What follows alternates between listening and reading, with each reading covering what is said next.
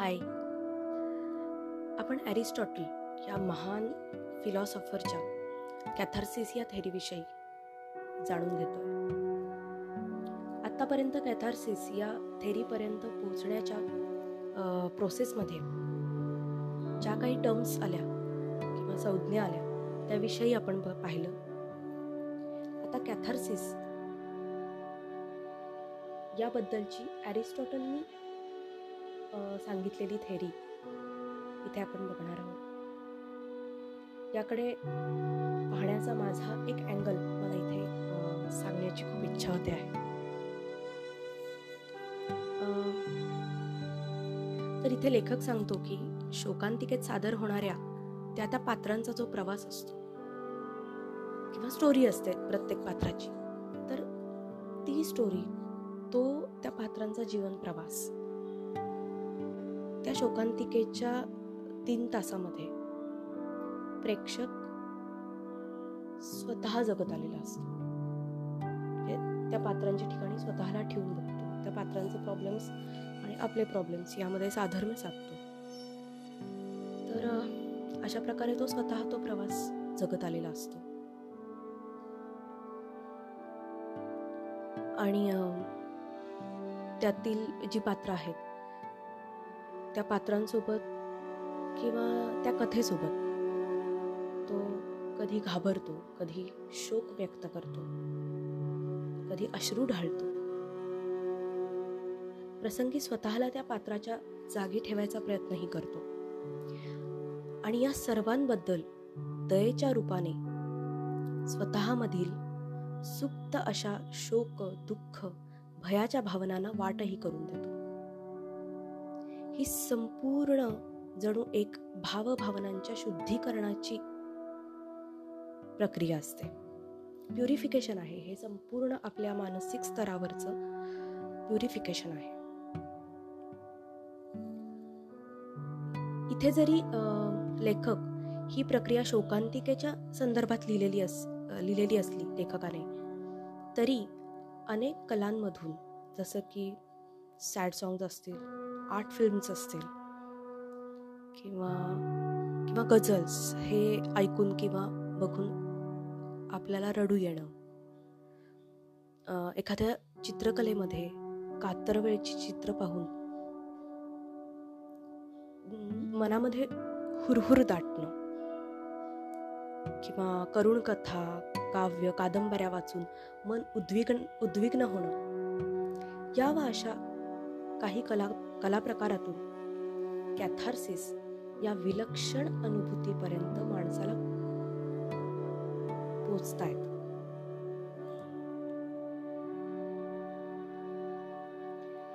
माझ्या बाबतीत जर विचार केला तर कोमल ऋषभ हा स्वर किंवा कोमल ऋषभ स्वर असलेले काही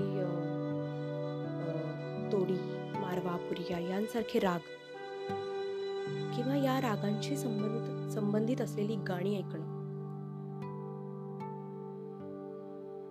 आणि हे ऐकताना माझ्या मनातील अनेक शोक भय सेल्फ पिटी किंवा गिल्ट असेल. या भावनां या भावनांचं शुद्धीकरण व्हायला मला खूप खूप एक चांगली मदत होते. एक हे प्रक्षालन आहे. अनेक तीव्र भावनांना वाट मोकळी करून दिली जाते यामध्ये.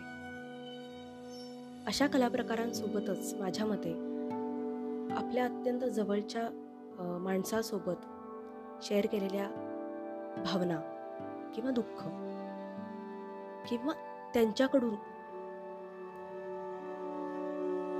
ऐकून घेतलेलं त्यांच्या त्यांच्या काही व्यथा असतील काही प्रॉब्लेम्स असतील तर यातूनही कदाचित आपल्या भावनांचं विरेचन होत असतं. माझ्यासाठी या विषयावर एपिसोड करणं ही सुद्धा एक खूप छान कॅथार्टिक प्रोसेस आहे. एक शुद्धीकरणाची प्रक्रिया आहे. खरं सांगायचं तर कॅथार्सिसचा आवाका खूप मोठा आहे. म्हणजे त्याला असं दोन एपिसोडमध्ये बसवणं खरंच खूप अवघड आहे. तरीही मी प्रयत्न केला आहे की या थेरीबद्दल ब्रीफ मी यातून सांगू शकेन असा मी प्रयत्न केलेला. आणि मला यातून हेच सांगायचं आहे की कॅथार्सिस या एका विशिष्ट अनुभूतीबद्दल जाणून घेतल्यानंतर प्रत्येकानंच आपल्याला सुटेबल अशी आपली कॅथार्टिक प्रोसेस काय हे नक्की ओळखलं पाहिजे. जेणेकरून आपल्या भावनांचं शुद्धीकरण करायला आपल्याला खूप सोपं जाईल. अगदी प्रत्येकासाठी ही शुद्धीकरण प्रक्रिया ही कॅथॅटिक प्रोसेस ऑफकोर्स वेगवेगळी असू शकेल. म्हणजे कोणी लिहून मन मोकळं करतं कोणी बोलून कोणी आपल्या चित्रकलेमधून कोणी आपल्यातील कलागुणांमधून व्यक्त. एक्झॅक्टली हीच ज्याची त्याची कॅथॅटिक प्रोसेस असते. त्यातून आपले विचार मतं किंवा आपल्या भावना या बाहेर पडत असतात. त्यांना एक वाट मोकळी करून दिलेली असते.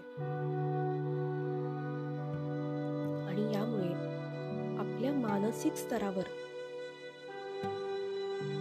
हे शुद्धीकरण होत. तर मला आशा आहे की कॅथार्सिस थेरीविषयी प्रत्यक्षात मानवी जीवनात येणाऱ्या त्याच्या अनुभूतीविषयी जाणून घेऊन अंतशुद्धी किंवा मनशुद्धीची एक वेगळी आणि विलक्षण प्रक्रिया नक्कीच जे ऐकणारे आहेत त्यांच्या मानसिक बौद्धिक आणि आध्यात्मिक स्तरावर उपयुक्त ठरेल. थँक्यू